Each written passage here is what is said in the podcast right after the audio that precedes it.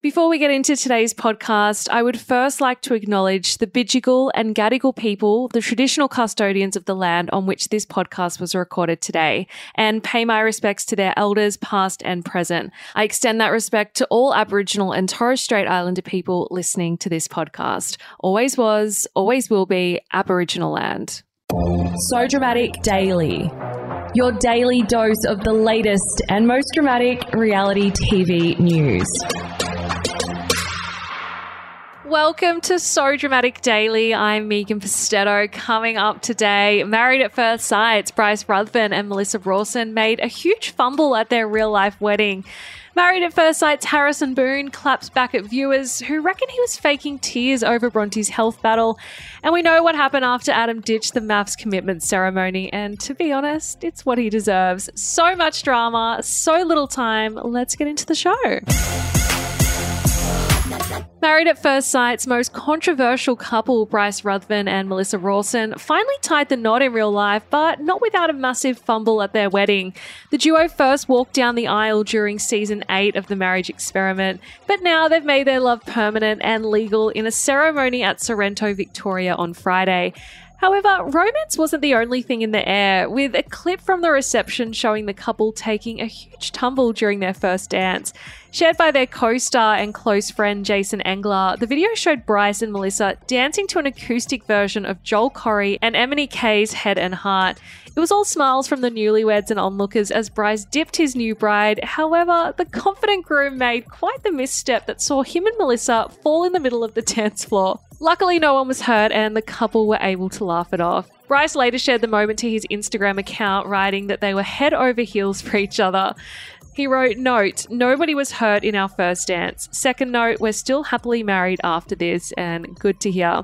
Now, several familiar faces and MAFS alumni attended the celebrations, including Belinda Vickers, Nick Furphy, Jesse Konstantinov, and Steve Burley. A bit of a ragtag crowd, but it is their day, so we won't judge. The couple's twin 16 month old sons, Levi and Tate, were also said to have been included in the ceremony. The wedding comes nearly two years after Bryce proposed to his TV wife in July 2022. Congratulations to the happy couple. Married at First Sight's Harrison Boon has clapped back at viewers who think he was fake crying over Bronte Schofield's endometriosis battle. Now, we all know that Harrison has a bit of a habit of being a bullshit artist, and last night's episode shot that reputation to new heights. Unfortunately, Bronte was unable to attend the commitment ceremony due to pain caused by her endometriosis. This meant that Harrison was forced to face the experts by himself, and boy, did he put on one hell of a show, complete with waterworks, because he could never imagine what women go through every month. Now, of course, we all saw right through his little act, with fans roasting the fuck out of him on social media. However, Harrison has since taken to a MAFS fan group on Facebook to defend himself, claiming he has a lot of empathy and and be right back. I feel sick.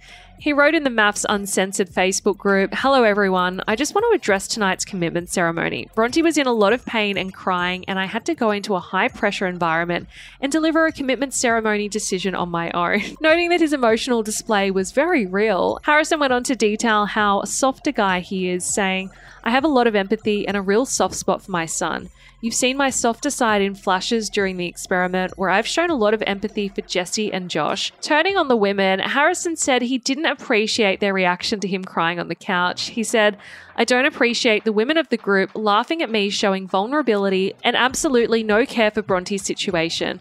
Nor do I think the music on the show is appropriate. What you see tonight is a guy showing nothing but compassion and real genuine care for his wife.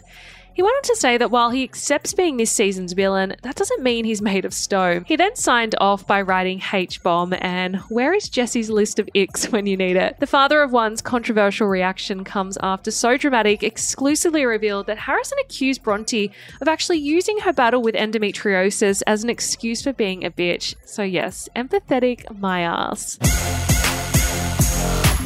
Turns out that Married at First Sight, Adam Seed's exit from the show was even less ceremonious than what we saw during last night's commitment ceremony.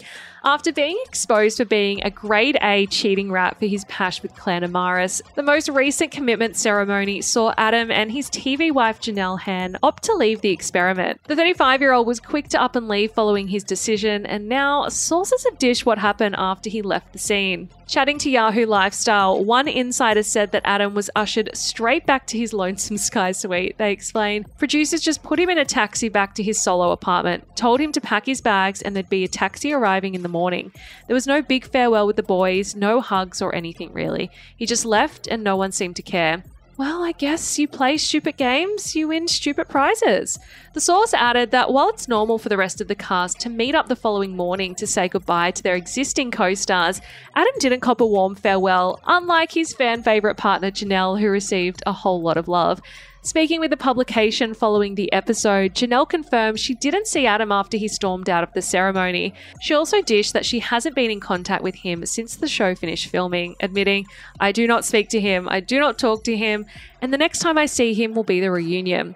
Janelle went on to explain that she feels Adam's dramatic exit all comes down to his ego, saying, The thing with Adam is that he has a lot of pride, and you could see that throughout the entire experiment. If you even questioned his character, he would blow up, like when I questioned his career, and he was so clearly insecure about it and got so defensive.